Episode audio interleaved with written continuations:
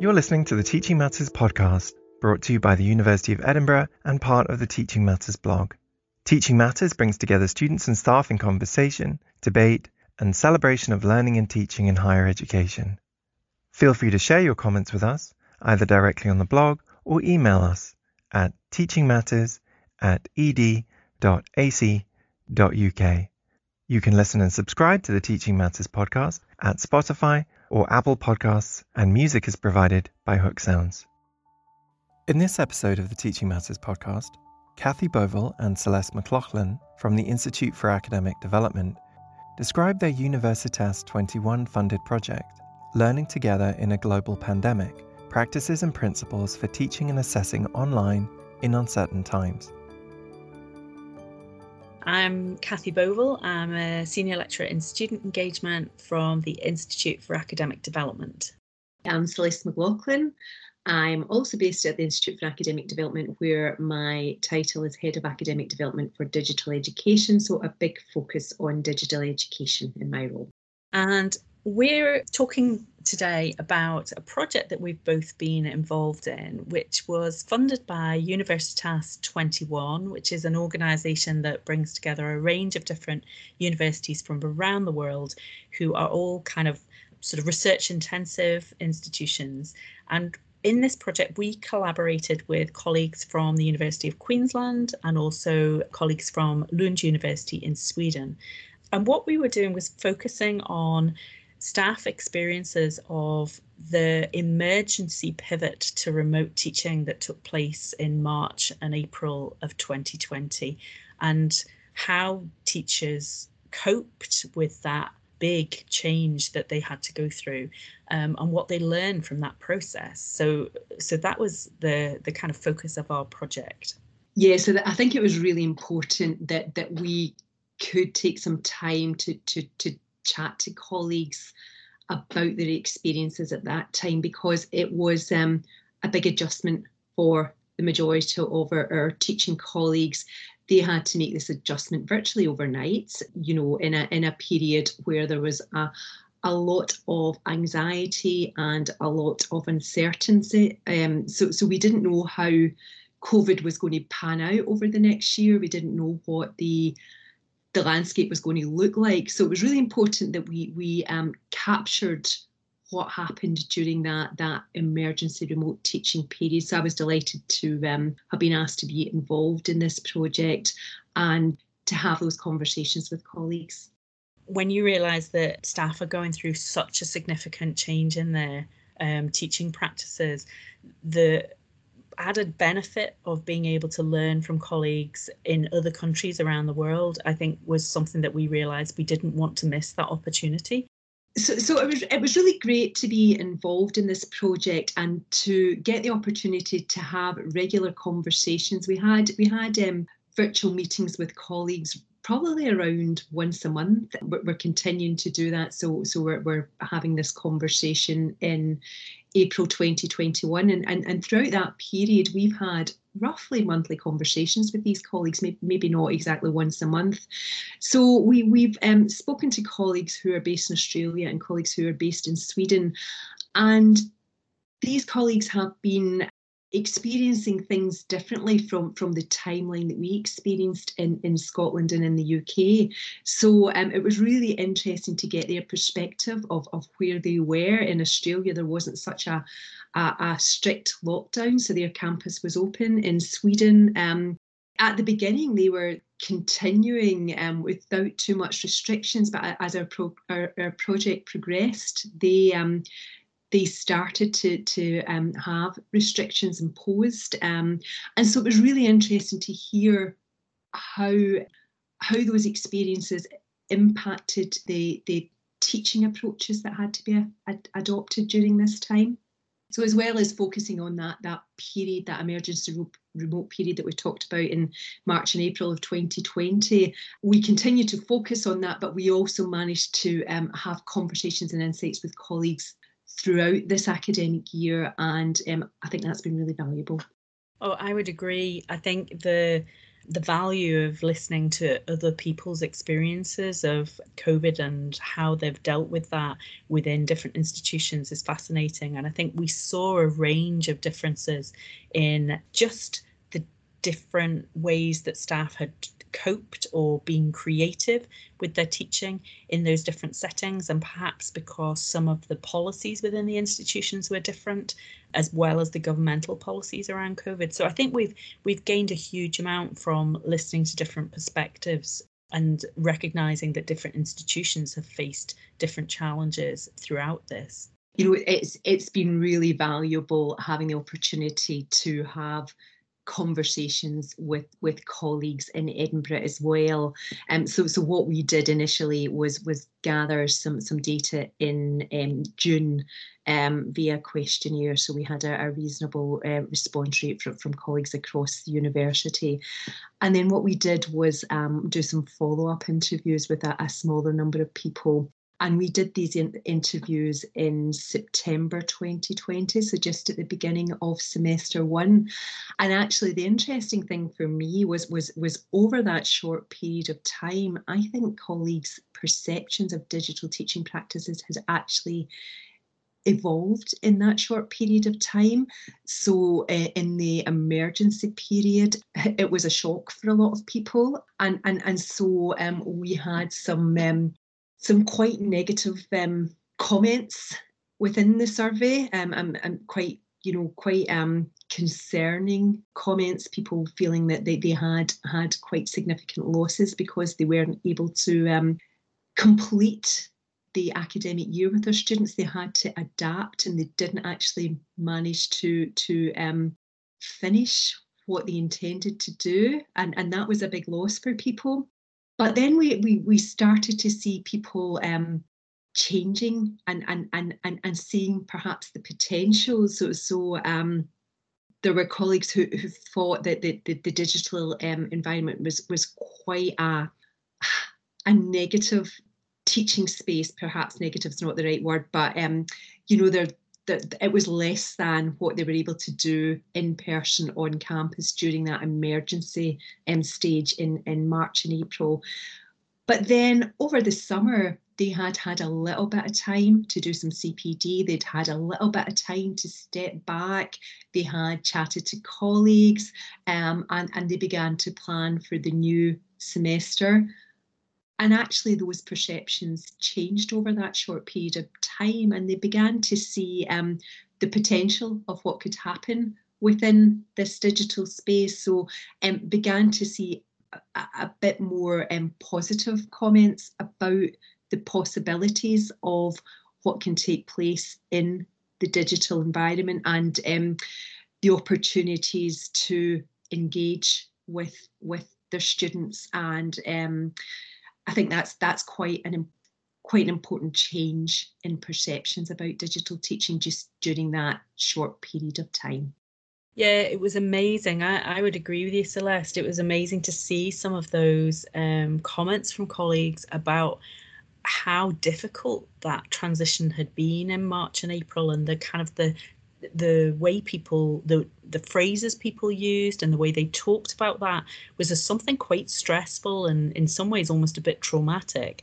And then as you say the moving to just sort of seeing perhaps how digital teaching could be something quite different and quite positive compared to what they thought at the beginning. R- really amazing to see that. One of the things i was really struck by was um, it feels a little bit like a contradiction, but that people also talked about having a chance to step back from their normal teaching and therefore almost get off the, the hamster wheel, if you like, and pause and think, why do I do my teaching this way? And so we had quite a number of uh, respondents who were really thinking deeply about their teaching, possibly because it was almost like a shock. The, the you know that um, shift in March and April was such a change to practice with very little notice that it really stopped quite a number of people in their tracks in terms of this is always the way we've done teaching and now I can't do what I normally do. So we did have a number of people who talked about kind of stepping back from their teaching and rethinking their teaching. Whilst the contradiction comes, I think, in the fact that people didn't feel like they had any time to think about it. So it was an emergency, and therefore we just had to do it. Um, so I don't know whether we can how that's possible in a sense to step back whilst also feeling totally pressured to just do something immediately but a lot of colleagues have maybe reflected on what they did and that's what we're seeing coming through is this um, recognition that when you do step back from how you normally teach things it can really give you huge insights and start questioning the ways you do things. And so one colleague spoke i felt really thoughtfully about um, having thought thought much more deeply about contact hours. So what do we use contact hours for if to make them effective? You know do we just get students to come along to lectures? That's sort of so commonly a big part of contact hours in pre-covid times versus thinking well if we have time in person with um, students what do we use that time for to make it effective? So i was really taken by that kind of stepping back and thinking really carefully about something as big as contact hours. And I think um, the colleague who mentioned contact hours also said, you know, we rarely talk about notional learning hours, which is, you know, those other hundreds of hours that are go alongside the contact hours. And we rarely talk about what do students do within those hours and how do we make those really effective. And so these kinds of questions, for me, I see them as big questions about teaching are questions that I would like to see come forward to be discussed with a wider group of colleagues within the university, because I think we could learn so much from some of those insights that people have gained from that stepping back um, during this during this experience. Contact time is a conversation I've often had with colleagues who pre-COVID were online educators because often um, they were teaching in a more asynchronous manner. So, so that notion of contact time didn't fit well with the, the, the university model of contact time for in-person teaching, live teaching sessions. So, so, so that's that's I think I think it's fantastic that that notion is is now more um, visible and, and and is likely to be picked up on going forward. So so I think it's it's fantastic that that that this period of of difficulty is is raising some quite important issues and will will result in hopefully um, discussions taking place and hopefully quite positive outcomes going forward. So there's lots of opportunities lots of lots of difficulties during this period which we're still going through but also lots of opportunities going forward. So so, so looking at the positives there. And and just interesting thinking about the changes that have been experienced with with people who are new to teaching in the digital environment. We also had some participants in this research project who were quite experienced um, digital educators who had been teaching online for um, two um, and sometimes even longer, five years, some, sometimes longer than that. And the conversations that I had with these colleagues were quite interesting because they were learning quite a lot during this emergency period as well. So they were learning to adapt their teaching. They had done things in quite an asynchronous way previously, and they were now exploring um, synchronous live teaching as well. So we were seeing changes happening there. But I think everyone had to adapt to changes in their uh, assessment approaches as well, just because of the restrictions that were in place. So we had lots of conversations about adaptations for assessment. And I think we're I, I, similarly to the contact time conversations, we're going to see that um, that conversation continue um, going forward as well. So a really difficult period for everyone, but some positives on the horizon, I think. Another uh, idea that really struck me was a number of colleagues who immediately during the emergency went to thinking of using live lecture recordings um, that had been made uh, previously or they went to then immediately go and try to record live lectures. over time came to realize that perhaps smaller blocks of recorded content along with opportunities for live question and answer and discussion with students as well as some asynchronous activities where they're well structured seem to work better than that assumption that recording lectures is um, the best way to shift everything online. So I think we did have quite a bit of a shift in people's thinking about the the ways in which teaching online and teaching in digital spaces could kind of be different from perhaps how some people had imagined them to be prior to prior to this experience and i think that relates a little bit that idea of um, the smaller blocks of teaching also relates um, i think to a strong theme that came through from quite a few of the people we spoke to about the importance of building relationships and community. And it doesn't really matter what setting you're in it's really really important that we try to ensure that we build good relationships and build community with students. And therefore you know people came up with a range of different ways in which they were doing that alongside actual teaching and within teaching but also in social events they were perhaps running alongside uh, the teaching too. But i think people really recognizing the range of ways that they could try and ensure that they're drawing students in, engaging them, and building relationships.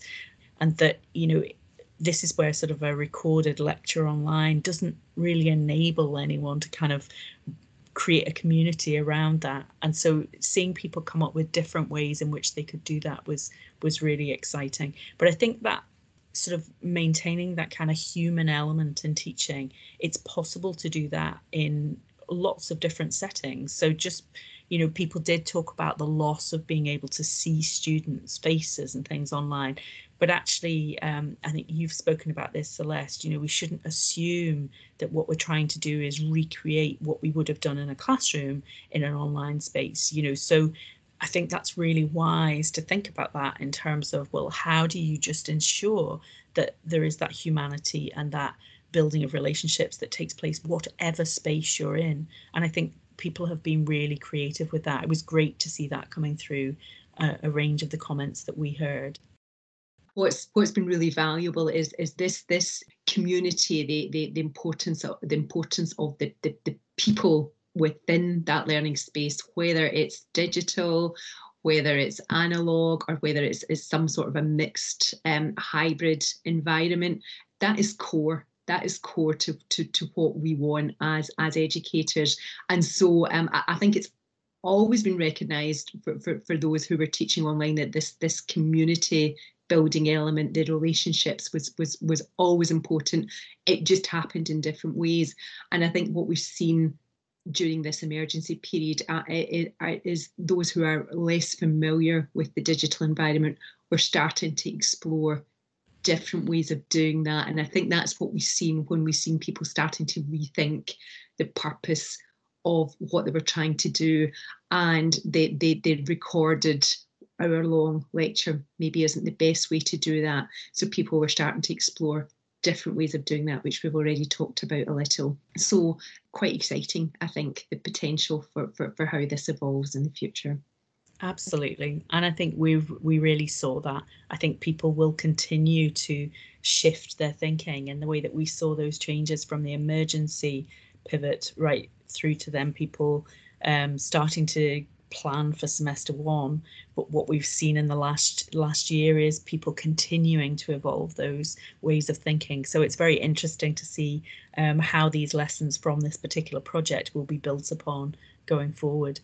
Absolutely, absolutely. But also recognizing that people have done a lot of work in a short period of time. So, so, so people people are quite exhausted, and um, we should recognise that. But hope as things progress and we move beyond this this horrible situation that we're in, people will have time to take a breath and reflect on what's happened and, and pick up the good parts that have happened and take those forward.